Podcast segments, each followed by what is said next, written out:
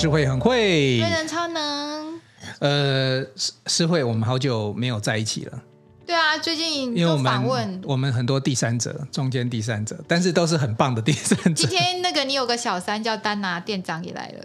哎，对，今天啊，不能这样想。对，你刚才不是讲第三者？对，你们今天两个都穿那个东兴 EQ 的制服，基本上你们是一个团队。我们今天现场访问的是美少女团队。东兴 EQ 美少女，好的，那今天呢，要跟诗慧来聊一个我觉得很不错的话题哦，因为那天我跟诗慧在聊到说，呃，有钱人跟没钱人，哦，有钱人跟穷人有什么差别？那其实我们不是说要鄙视穷人，或者说我们要去高攀有钱人，因为我我跟诗慧也深深的感受到说，其实有钱跟没钱啊，那个脑袋真的不太一样。因为我其实我们也都是。我想，我们都从小家里可能环境不是很好，所以其实从小受到的爸爸妈妈的教育就是环境不好，就是穷人的思想。我一直带到长大都是这样。其实我觉得现在很多台湾很多家庭啊，像小朋友如果要填那个经济状况啊，他都不会，就是小朋友也不会说去填什么有钱或者是穷啊，我们都会填那个小康。对，小康。其实我讲实在话，小康以以前过去的日子可能很好过，可是比如说现在通膨时代啊，小康可能那个日子可能慢慢的会比较辛苦一点。呃，小康很难定义，因为对小孩子来讲，我们又不是有钱人，就是小康，他们没想太多。哎，他到底有什么界定？我倒是不知道。我只知道我小孩每次都跟我说：“妈妈，我们就是家，我都勾小康这样。”我不知道他有几级。我跟你讲，我们家小朋友还不愿意勾小康。要不然他下面是什么？他写不是，因为他说：“爸爸，我们每次啊，我买东西你都想那么久，我觉得我们家很穷。”我 们我们不要买那么贵的东西，我们买便宜一点的。然后这个东西，哦、有时候一个便当什么什么一百二、一百五，他说：“爸爸，这个好贵哦，这个这太贵了，我们买不起，我们家很穷。”请你儿子来教教我家女儿，我们两个是有钱就直接先花掉。他会跟我说：“妈，这个这三千块我刚领来，像他上礼拜那个补习班先给他三千块那奖金这样子，因为考比较好，考到学校，他就直接跑去我们那个六家 Plaza 带着妹妹钱花掉。”我是说，是不是这样？他说：“妈妈，我们现在是叫及时行乐，我不想要跟你一样，人生就是要快乐，干嘛过那么苦哈哈的？”可是，可是我觉得这个是定义问题啦，就是小朋友怎么样去看到自己。哎，我问一下，现场有没有 Dana？Dana，、啊、你们家小朋友对对花钱的概念是什么？哎，我们家也是勾小康哦。对对，但是小孩子花钱的，因为我我跟瑞仁就很不一样。你看他孩子是这么好的为宝宝，我们家的小孩子跟瑞仁家的小朋友差不多哎。会看一下啊，这个好贵哦，我们还是不要吃这个好了。会哦，哦，我们我讲一个最简单，Seven Eleven 不是有那个早餐是，呃，你可能比如说早餐加什么配是四十九、五十九、六七十九这种。啊、对对对。我我自己都会去那边看，哦，这个要配什么饮料，还会问店员说你那个，对对对，对你那个饮料放在哪里？这加起来是一个套餐。然后我就叫我我，我发现我女儿不是这样，他们都直接拿他们喜欢的，然后去都没有任何省钱，都去就是去付钱。我说你们怎么没有看那个套餐什么加什么？你看妈妈都都是。点那个套餐可以省个五块十块，妈妈，你按照那个去 follow 他，又不是点到你自己喜欢的，人生干嘛要这么苦呢？你就是拿你自己喜欢的直接去付钱就好了。哎、欸，我我怎么觉得小朋友如果是这种观念，其实也没有不对，只是说，说如果说他在年纪某个程度的时候来想这件事情啊，啊比如说我们退休了，我们来想说，对啊，人生干嘛那么苦？对不对？不是，我觉得是因为实惠讲的是女儿，我们两个养的是儿子。所以有，吗？男生会比较节俭。有不是有一句有一句话叫“女儿要负责养”哦，是不是？所以他们家女儿真的是负责养。对，我老公对他们真的非常就是金主无上限这样啊。对啦，因为有女儿的时候，爸爸就会很照顾。可是这个观念要他、欸。如果是我的话，我应该也会很疼女儿，是不是？就是因为是女啊，随便都是你。可是我会想到说，如果他以后出社会工作，我我跟我老公可能都不在了，那他们还是这种花花钱方式的话，他养得起他自己吗？可是他们说。哦，妈妈，你想太多了，现在又不用这样子。哎，可是你们家的小朋友，去我想每个世代，每个世代不同的养法啦。像你们家会自己会学一些，像我知道你小朋友还会那个年纪轻轻还会什么挖矿，对自己去弄那个。男生都喜欢网络上的东西。对呀、啊，哎、嗯，那小朋友挖矿有挖到钱吗？哦，前阵子挖啊，除了那些钱，先前我跟大家讲，就是大家店长讲，就是那个以太币嘛，然后大跌，他去捡。你看这个就聪明了，嗯、没有啊？他给我杠杆十倍，你看他连这个都懂。啊、原来在后来我才学到说，因为他带我去看那个五分线、十线、十分线，因为他考完，因为考上大学，就是他喜欢的学校北科之后，他就开始哎有一些时间，他就去看很多网络上看很多资料，学会在上面可以做杠杆。当然就那时候以太币呃币，他那时候 Luna 从几千块变成零的时候，他就在零的时候减，结果零零点几吧，还是可以再叠进。Anyway，他后来因为杠杆他也没有赚，后来他是做以太币杠杆。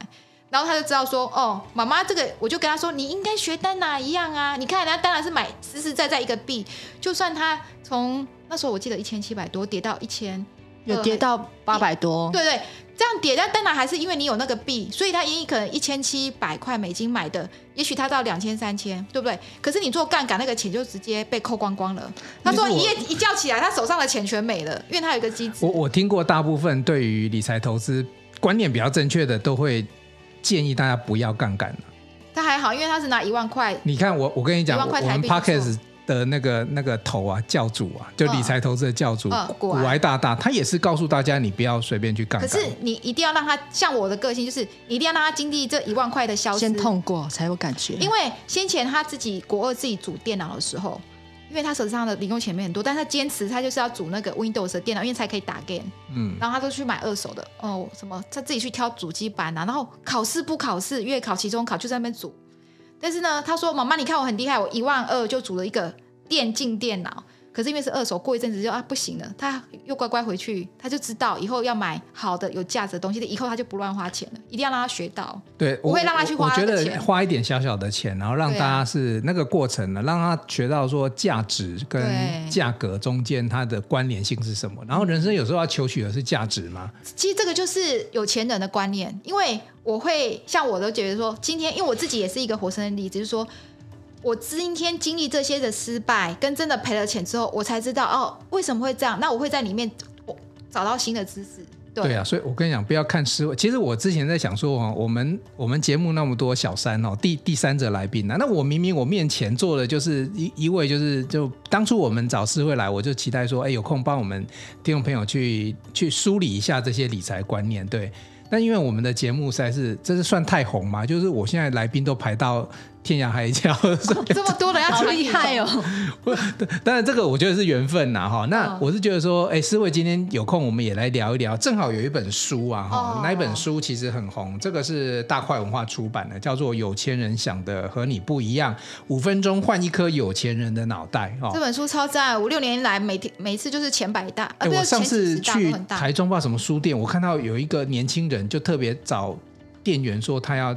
找这本书，就你看这本书，它还是在持续的在发酵。出版多久啦？呃，五六年都很久，都是排行榜前几名哦。对啊，而且它不知道几几百刷了吧？我觉得应该很多刷了。哎，我买这本书其实也是五六年前的，真的已经五六年了。对，所以那时候我刚刚看到这本书的时候，我觉得太棒了。我觉得这个是一个浅显易懂，而且又很快可以把我脑袋换掉的书。哎，它二零零五年出版的，它很早我就接触。你看，现在已经是十七年了。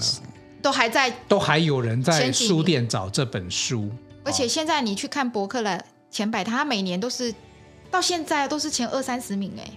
对，然后他书书的书书背有一句话啦：认清你内心的金钱蓝图，修改你的思维，就能拥有富裕而自由的人生。致富是一场心理游戏。啊，对对，这个我们可以念啊，因为书封跟书背，各位可以在书店都找得到。但是我们今天不是要来念书，念书也违法，我们不会去做的事情。但是里面有几有一些心法哈，我们跟诗慧就用自己整理出来，然后今天特别挑出里面的大概五个方向，然后我们用我们自己理解的这个方式来跟大家分享这件事情。然后待会也邀请 Dana，因为我为什么今天 Dana 一定要上来？我说，哎，我们两个都理财小白，小小白，非常的白。我不觉得 Dana 很白呢，那是你吧？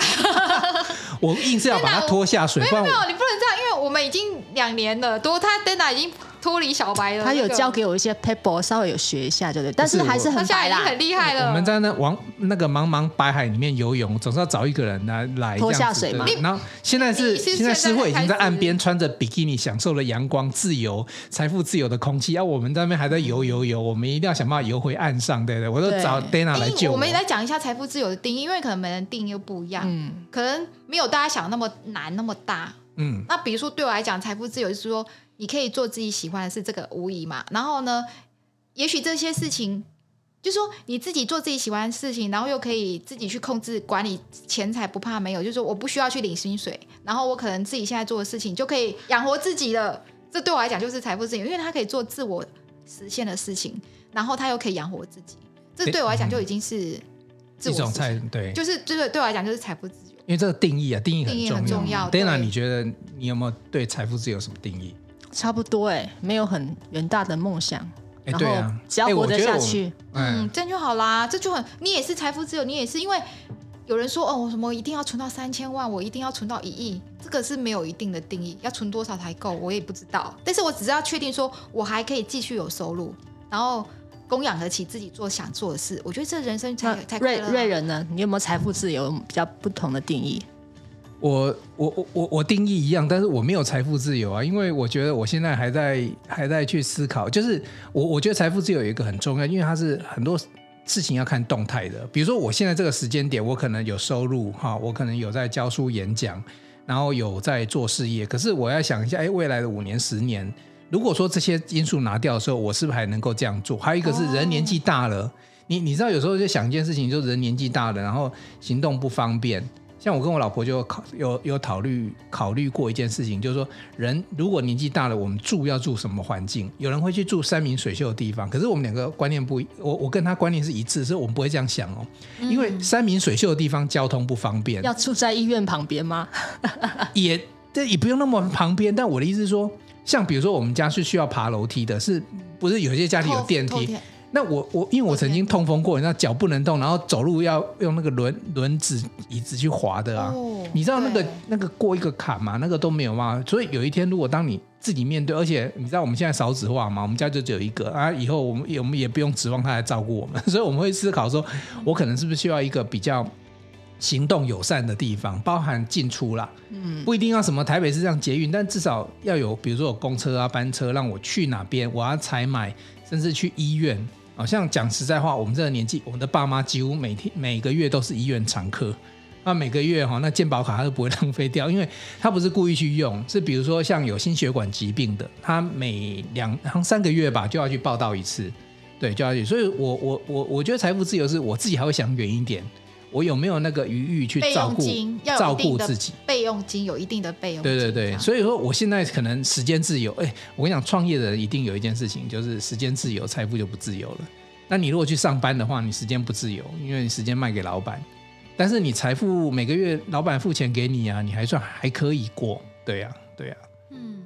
好，这是我们的定义。那其实，在这个有钱人跟穷人的脑袋里面呢、啊，其实，呃，所以我们要让自己财富自由，先先让自己有钱嘛，对吗？这逻辑是对的。我们要让财富让自己，所以要有一个钱，它能够让自己不要为钱而工作。基本的。所以这里面马上就提到了，就是呃，有钱人呢，他是专注于因为结果赚到酬劳，嗯，但是呢。穷人呢，他是专注于付出时间赚到酬劳。嗯，我不知道你们同不同意这句话。嗯，很同意。就是呃，像一般人，哎，常常听到年轻人说，这一家公司可能给我多两千块，我就跳槽，因为他是专注在现在这个月薪。对对对，对。但是有一些人就是说，哎，我可能专注在未来的成长性，他就是我做到，我可能看到什么，我要达成那个。那个目标，这是我喜欢的工作，一个结果啦。对，那现在这个这一份工作的薪水比较少，我没关系。比如说像瑞仁，你现在在台积电，后来你想要做拍片，现在没有在台积电，以前以前呐，以前对。然后这是应该是十年前的事情。然后你现在要想要做导演，你你要看的是未来的结果。嗯，对，所以你就真的就从台积电跑出来。哎，我刚才正想举台积电给大家听呢。其实台积电的月薪没有很高呢。你们是年薪很高不是吗？所以是奖金吗？我跟你讲，你你因为每年都有那个员工的薪资排行啊，你去看台积电永远不是第一名，第一名他没有。Design House 可能会比较是类似，就是联发科这种，因为呃，连那种最基础的员工他可能都有，搞不好年薪都三四百万，可是我跟你讲，台积电员工真的没有。因为，可是你知道为什么？而且我跟你讲，就算加 bonus，早期我进去的时候，台积电很早以前发股票嘛，那可能就会让你多一点。可是后来他不发股票，他改成四季发季这样。二零一三、二零一二就拿掉。对你，你看你现在他发股利也是分四季的方式去去处理。你看他的他的那个 bonus 的方式跟其他公司不一样。然后呢，他的他的薪资，我跟你讲，他是中规中矩的。然后你就算加上每季的季奖金啊，还要看你的职位啊。比如说你可能在 R&D 比较做 advance 工作的，可能稍微多一点。那你说一般的工厂的话，它可能就没那么多。可是我凭良心讲，他的薪资在业界竞争力不是最高。可是我跟你讲，台积电的员工流动率非常非常低。哎，可是我觉得因为我们 EQ 妈妈，我们 EQ 自工老师，我们的他们很多老公，我们很多老公还有我自己都在电子业，我们会。大概讨论一下，我觉得台积电的年薪算很高了，欸。呃，对对了，看你怎么比了。我说说，如果说你去跟 Design House 比的话，嗯，对他他当然就就是说你跟一般的行业啊，或者是一般的电子业来比，它是高很多。但是我要讲说，它不是最高的，这个呃都有统计报告。它不是最高，但是它中上了，它的流动率很低。但是你看为什么？嗯、为什么它的员工流动率那么低？因为光是那个识别证拿出来，台积电就乒乒叫啦，就很厉害感觉啊，有没有？所以其实台积电很多员工，他有有一点符合这种有钱人的头脑，因为台积电员工是我做出来的 project 成功之后，我台积电用了我公司用，就是你们手机里面用的都是我做出来的 recipe，那种那种成就感就会不一样。然后还有这个品牌给他的一个安全感，所以我觉得台积电的员工其实都虽然说在财务上他他们其实个性本身就比较保守一点。可是我觉得他们这样稳健、稳扎稳打，然后你看嘛，他的流动率不高，他是不是就不用为了工作换了一个新工作要烦恼什么的？所以其实，在内心的财富啊，那个有一个名词叫心理账户上来讲的话，他其实心理账户是非常比别人家多的，因为他的风险也是相对于低的。对呀、啊，对，我我举我曾经待过的公司啦来来讲这件事情，但是我必须告诉大家。对我来讲，你看哦，一个副理到经理级就三百万，经理级是五百，这个其实在业界算是很不错。所以对对，因为你现在讲的是主管嘛，对对，可是绝大多数，五百不是五百块，是五百万经理级。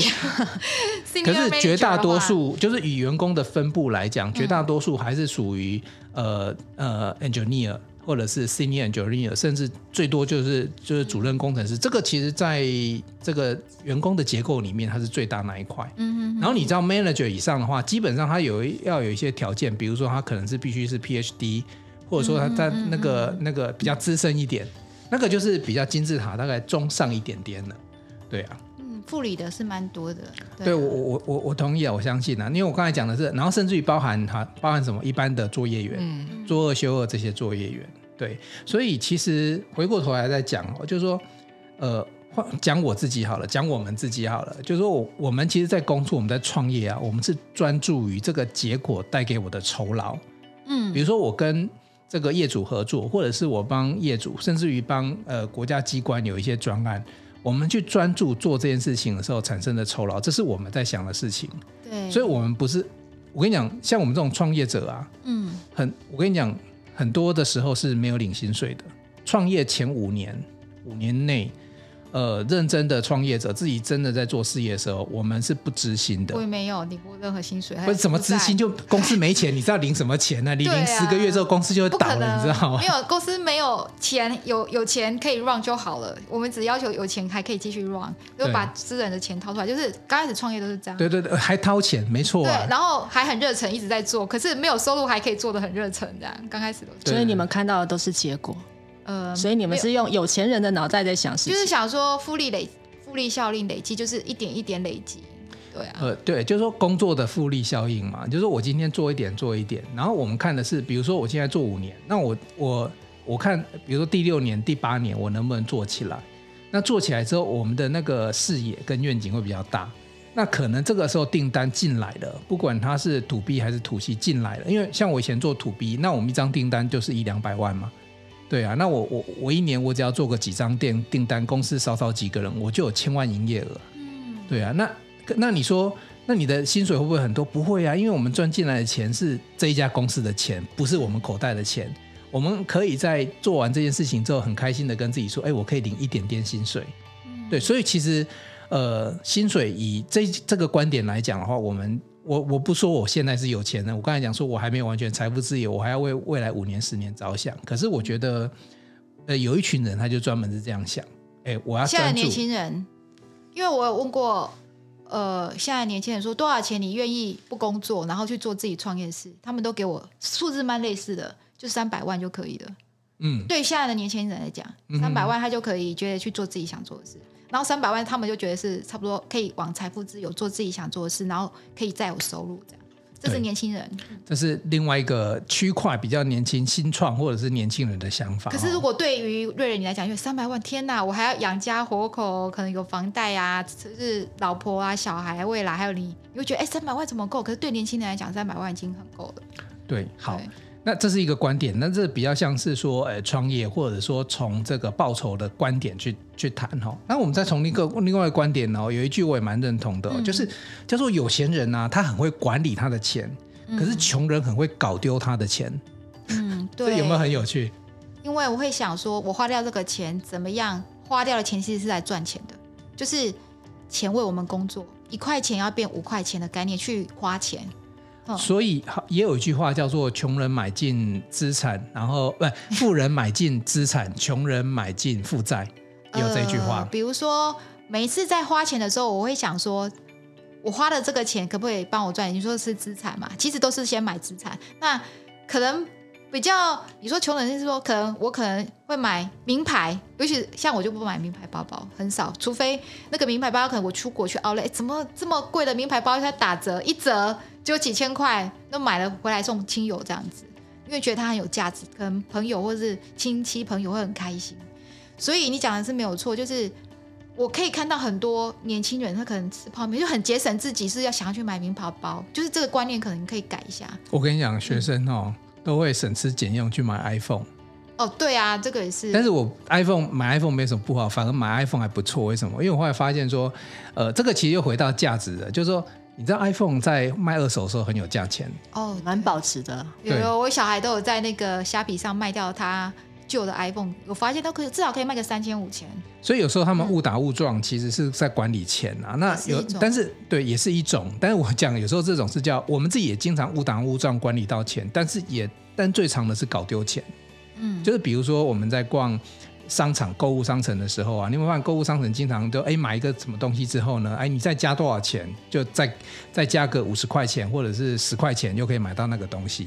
那我们就想说啊，这个东西买进来也很便宜啊，我们就加个十块五十块钱，然后但是其实那个东西一点用处都没有，不需要的，你就买到一些。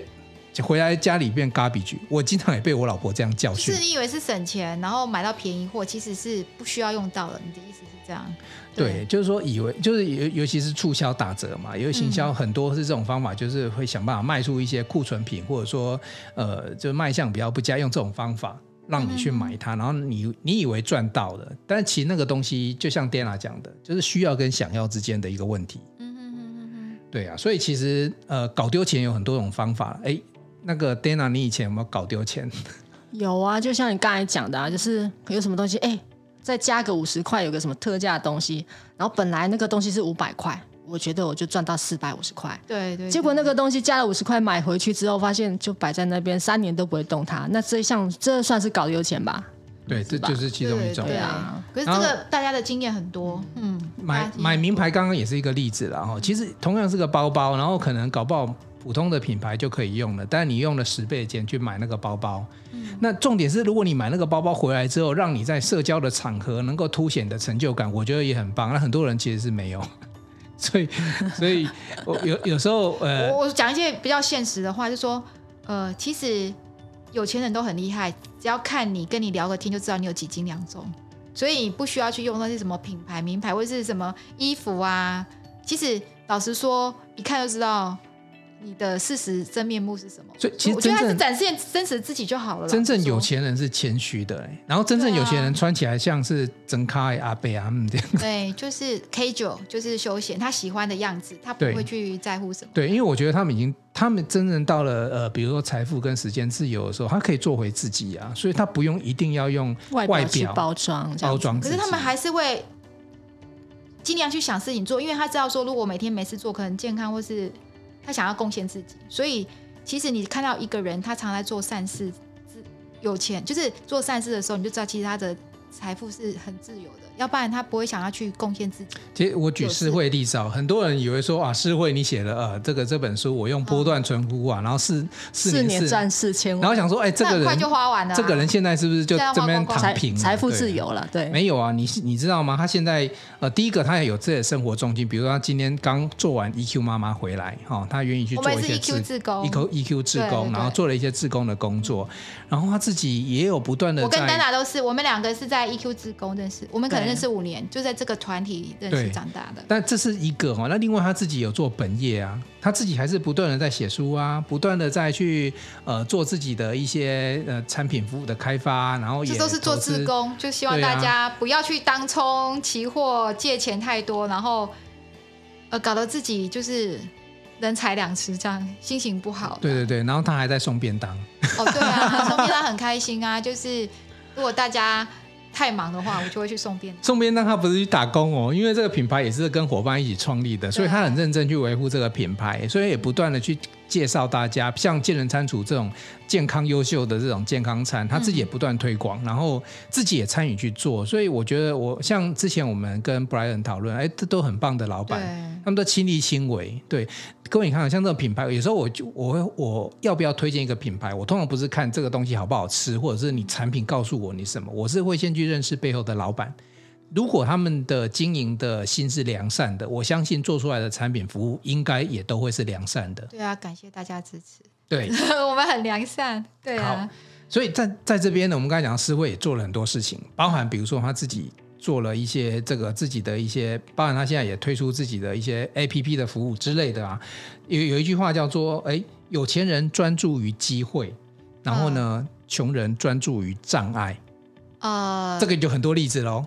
哦、呃，这一句话的话，真的是非常的有哲理。嗯、呃，就是应该是说。呃，常常我会遇到困难，比如说，我想大家投资都有赔过钱嘛，我这样讲应该是很多人经验。嗯。可是，比如说，哦，我可能投资哦，台积电，我们讲台积电，因为以前对台积电的话，呃，我有一个赖群主，可能快就千人的赖群主。那讲到台积电在跌的时候，很多人说就会问说，哎，这个台积电会不会再跌？那会不会跌到两三百，或是可以买吗？那我通常会用数据告诉大家说，哎，刚刚才跟瑞仁讲，台积电八月营收。两千亿，去年的台积电一个月营收一千亿，那现在两千亿，那你看它营收成长两倍，然后它毛利率从去年的四十八变今年六十趴，对，那它已经从已经跌了三成了。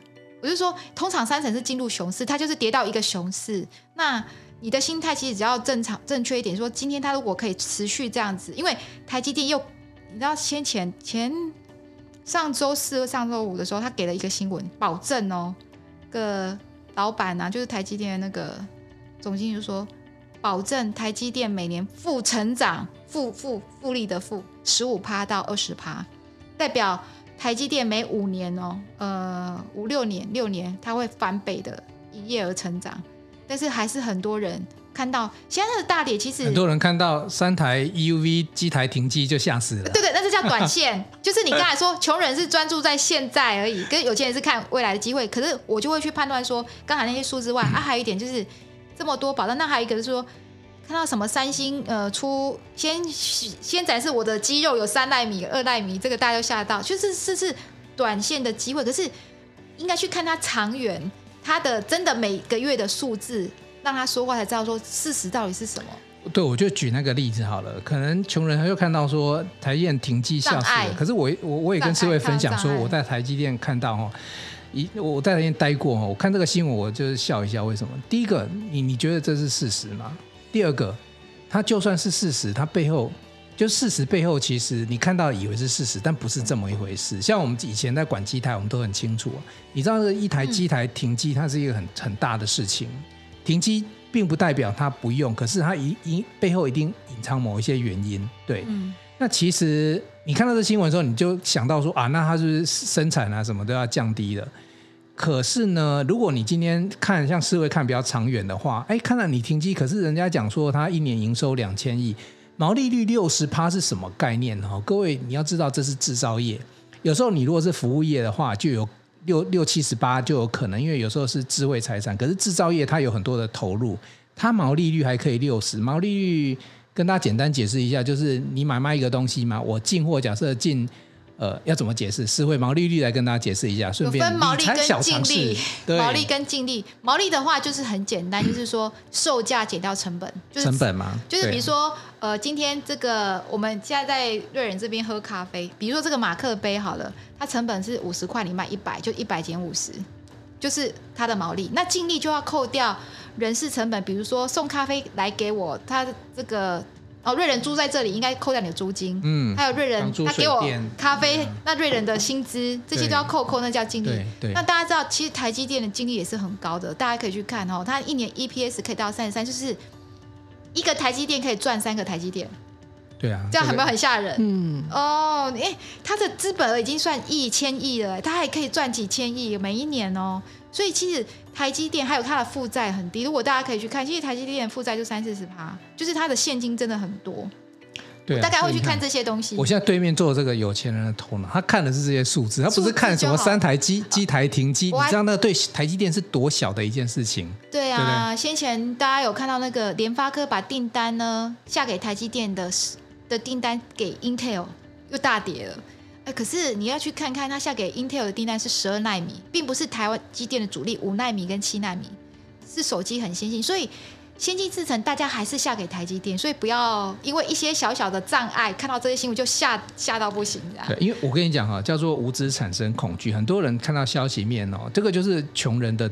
专注障碍的问题啦，所以我跟诗慧说，哎，有空哦，我也贡献一下十几年前我在台积电的的的脑袋呢，来跟大家分享一下，我们来讨论一下半导体的制程，然后我们用一般人小小白听得懂的话，那 Dana 因为也也没有在工厂进去 Fab 过，我就可以，对我就可以，如果 Dana 听得懂，我就听众朋友就听得懂，来跟大家讲一下什么叫先进制程，我们后面集数再来谈这些事情哦。所以你看哦，用这小小例子就知道了。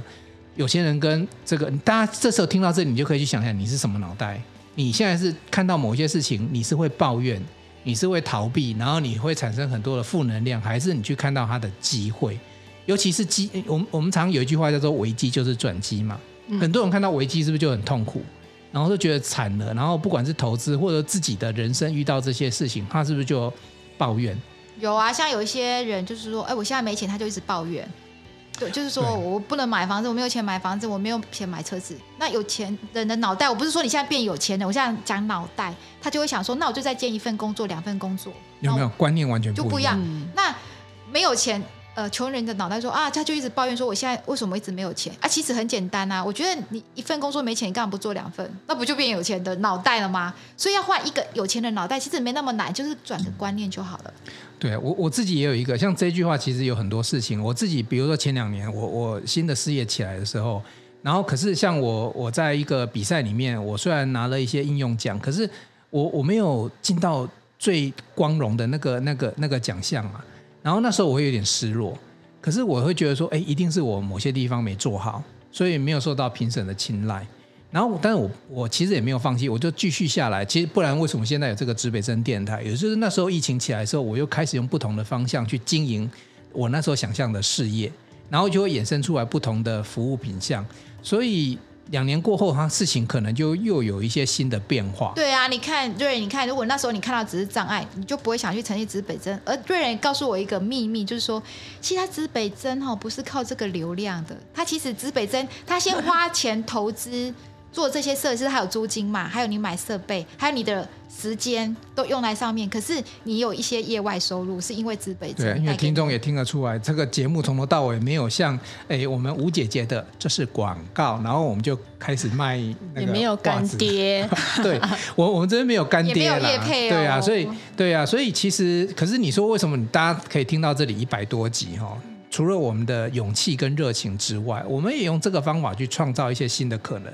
去支持这些，像像诗慧啊、Dana，你们也都是无偿奉献在这里，奉献你们时间呢、可是我们因为第一个是热情，那第二个是说共同在做这件事情的时候，背后有没有产生一些新的可能？那像我最近举个例子好了，其实商业模式来讲，就商业模式就是买东西跟卖东西嘛，这很直线的嘛。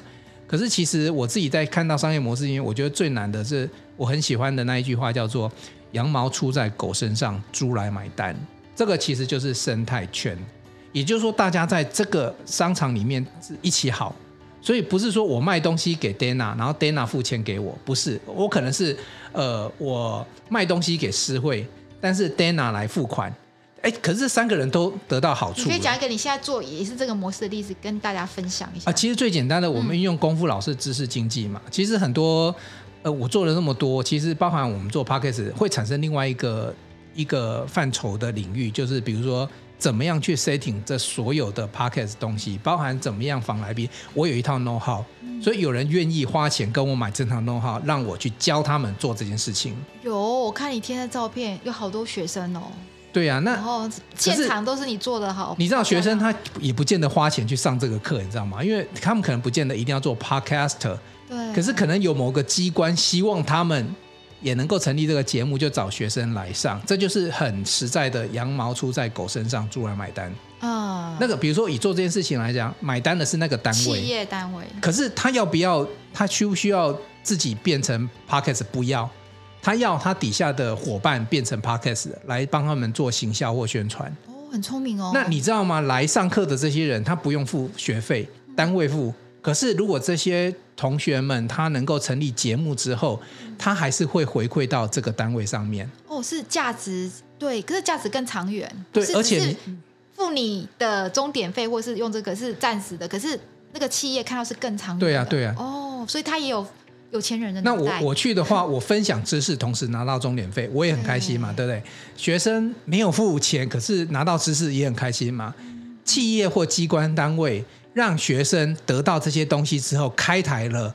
也变成企业机关的一个品牌行销，哎，他才花多少钱而已，我们又不贵，嗯、对不对？对我们平常上课那个那个讲实在，我们跟名师不一样了。但是我觉得他们花这小小钱，他又得到一些收获。所以你看，这个就是生态圈哦，这是一个小小生态圈，而且是最简单的二维体系，就平面的而已。如果你将那个生态圈又变成立体的话，那更可怕。嗯，所以其实以这句话来讲的话。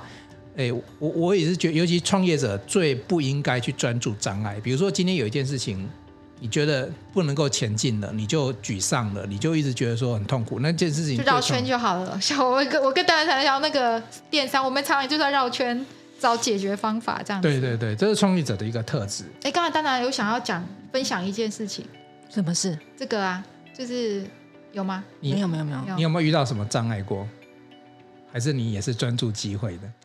我那个头脑很简单，有问题就不行就绕路就好了，不是这样子。我我觉得你在带是乐观派的哦，当然他是。我是那种没有隔夜仇的哦。你他是带带个乐乐观派，超。你带小孩一定有遇到一些问题，有没有一些？没关系，你想到等下可以来分享一下。就是你知道，因为丹娜是一个很棒的妈妈，所以我跟你讲，带小孩最容易遇到障碍的，最容易遇到就是像育小朋友成长期的时候，像这个东西都可以运用在包含带小孩教育身上。好，没关系，我们再讲一个哦，就是说。有钱人呢，他会专注净值，但是呢，穷人专注于他的工作收入。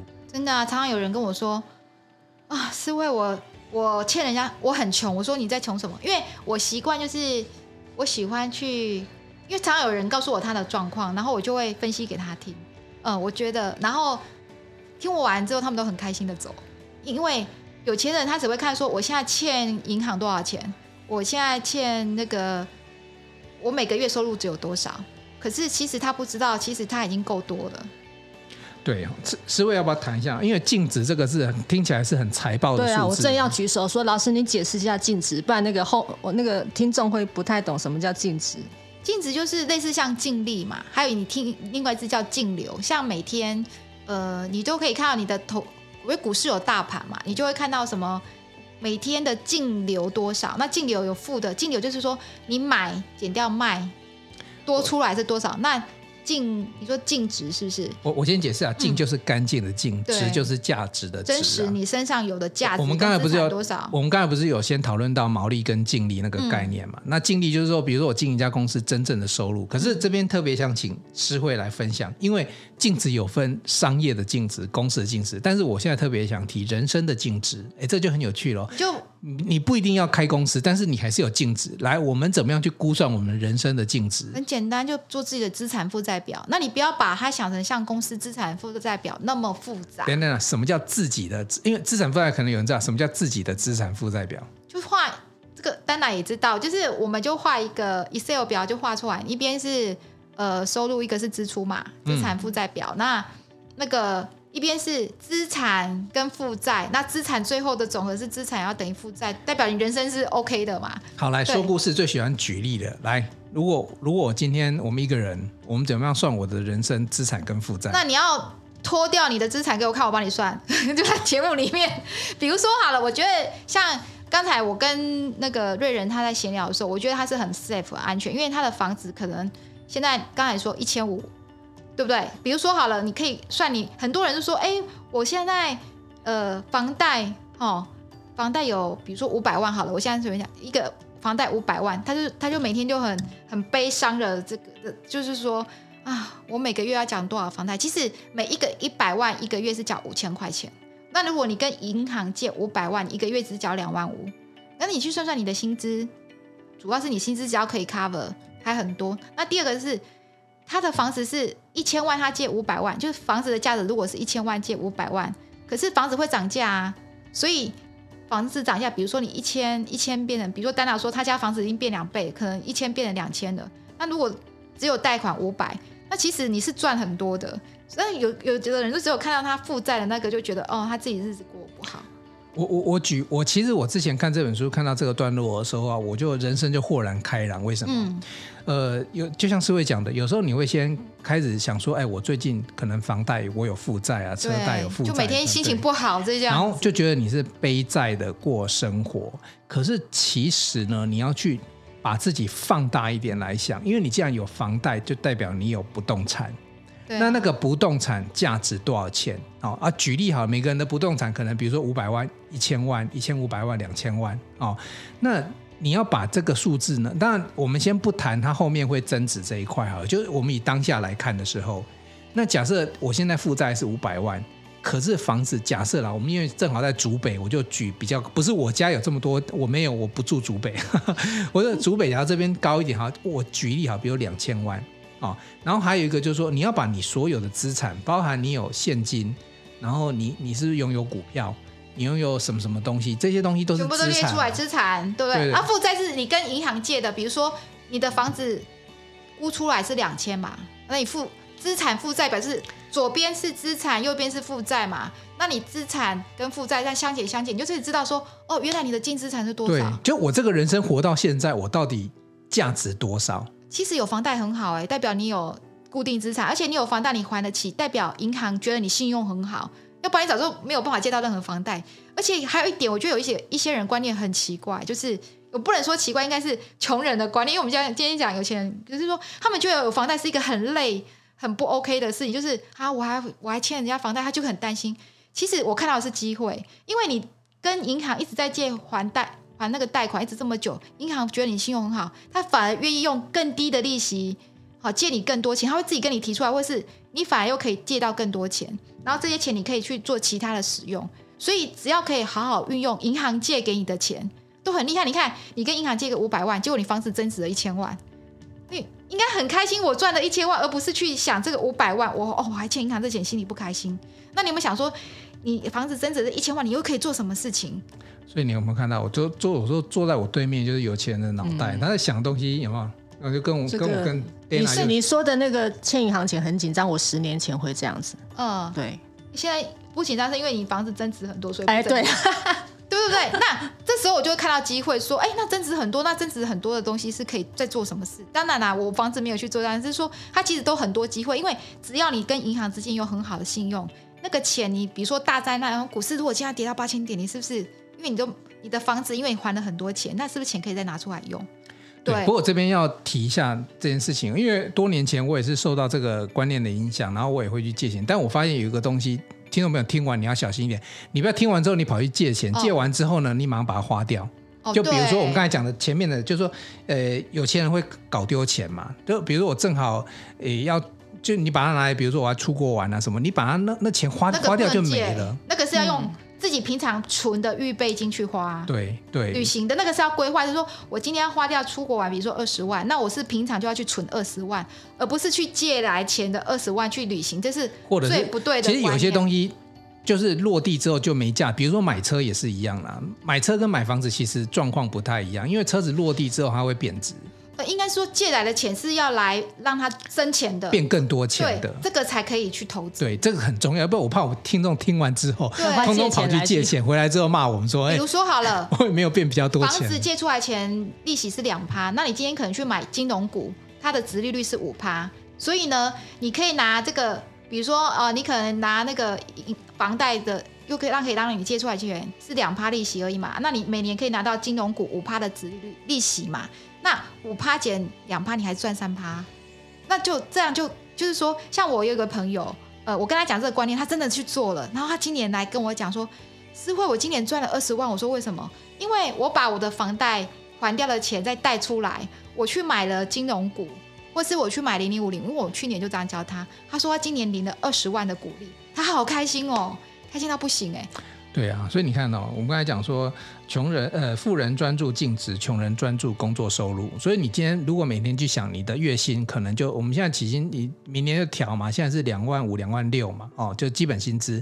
那有些人可能薪资可能是五六万，哦，那可能他每天就想说我，我哎，我早期我入社会的时候，我是真的真的去算这件事情，我觉得我这一辈子可能无法结婚买房子，为什么？我一个月如果用那个薪资去算的话，然后扣掉我的花费，我根本存不到钱去买房，然后更。根本不晓得用什么钱去结婚，你知道吗？我曾经想过这件事情，嗯、可是我后来想想通一件事情：如果这件事情不行不通的话，那为什么大家都在结婚买房子？所以一定不是这个道理，一定有其他道理去、嗯、去打破这个你自己的框架。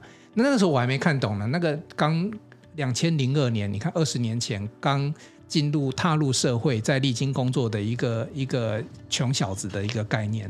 我二十经过工作之后十几年后，这你的观念完全都变化了。所以我现在在乎的也不是我的工作收入，就像我现在在乎的是我的贡献，我的结果会换来什么酬劳那个概念。嗯、而且我也好像跟年轻人讲说，其实对我来讲，我觉得一一个月五万块的薪资，十万、二十万，跟你有变有没有钱是没相关的。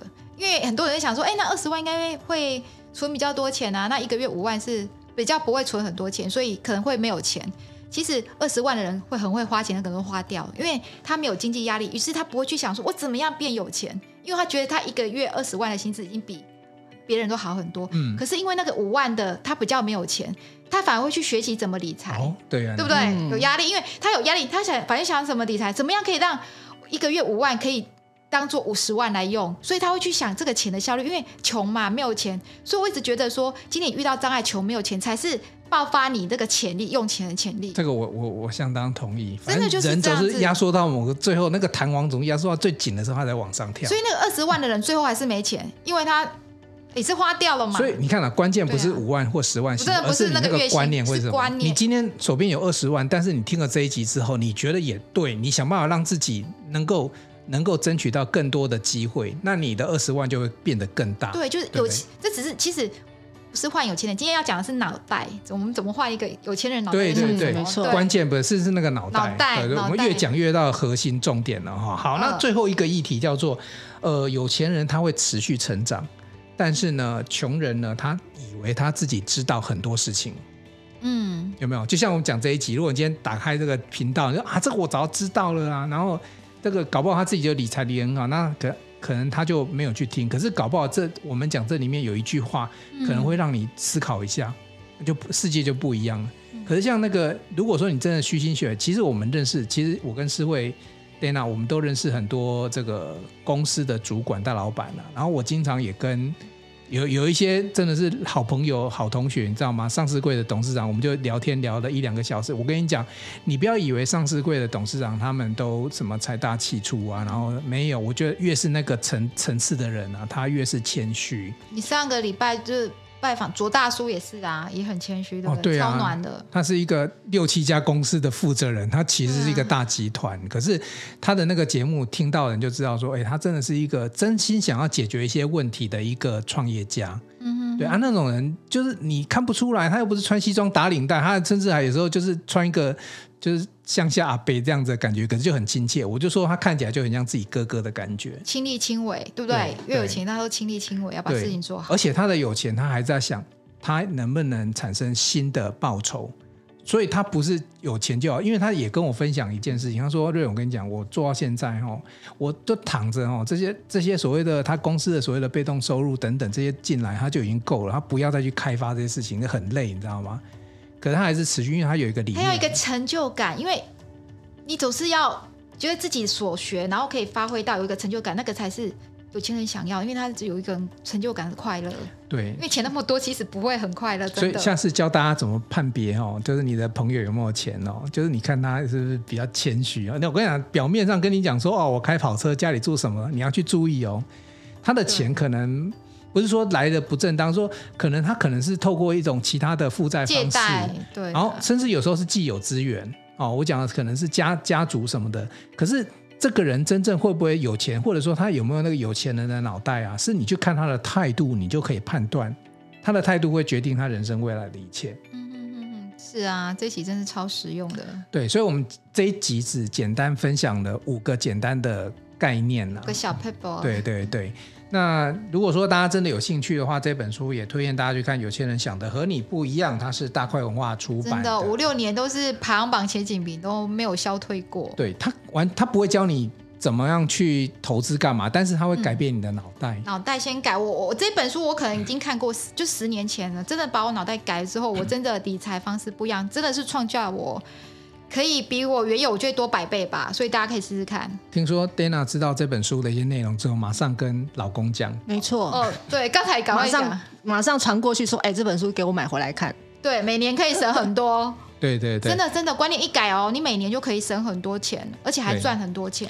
我我觉得不管你现在是不是有钱，我觉得那个脑袋才是支持你一辈子的最重要的根。我所谓的赚很多钱，不是说你加薪哦，是你利用你现在的钱怎么样去赚更多钱。只要你看了这样书，跟我们这一集里面的内容。对对，好，那这一集呢，我们就很简单的去讨论了这几个如如何让你变成有钱人脑袋这件事情。脑袋是脑袋，嗯，对对对对，我我们我们没有办法让你变有钱人，但我们分享有钱人脑袋在想什么。然后大家如果真的细节去看书，然后这五个观念，如果你也觉得头头是道的话啊，我我跟四位讲的头头是道的话，把它记下来几个重点，然后自己身体力行去试看看。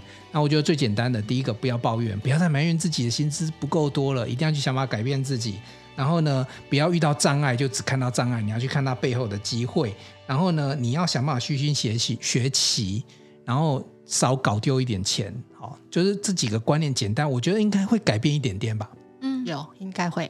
嗯，好，好，这一集就先做到这边。嗯，爱你哦。好，晚安喽，拜拜，拜拜。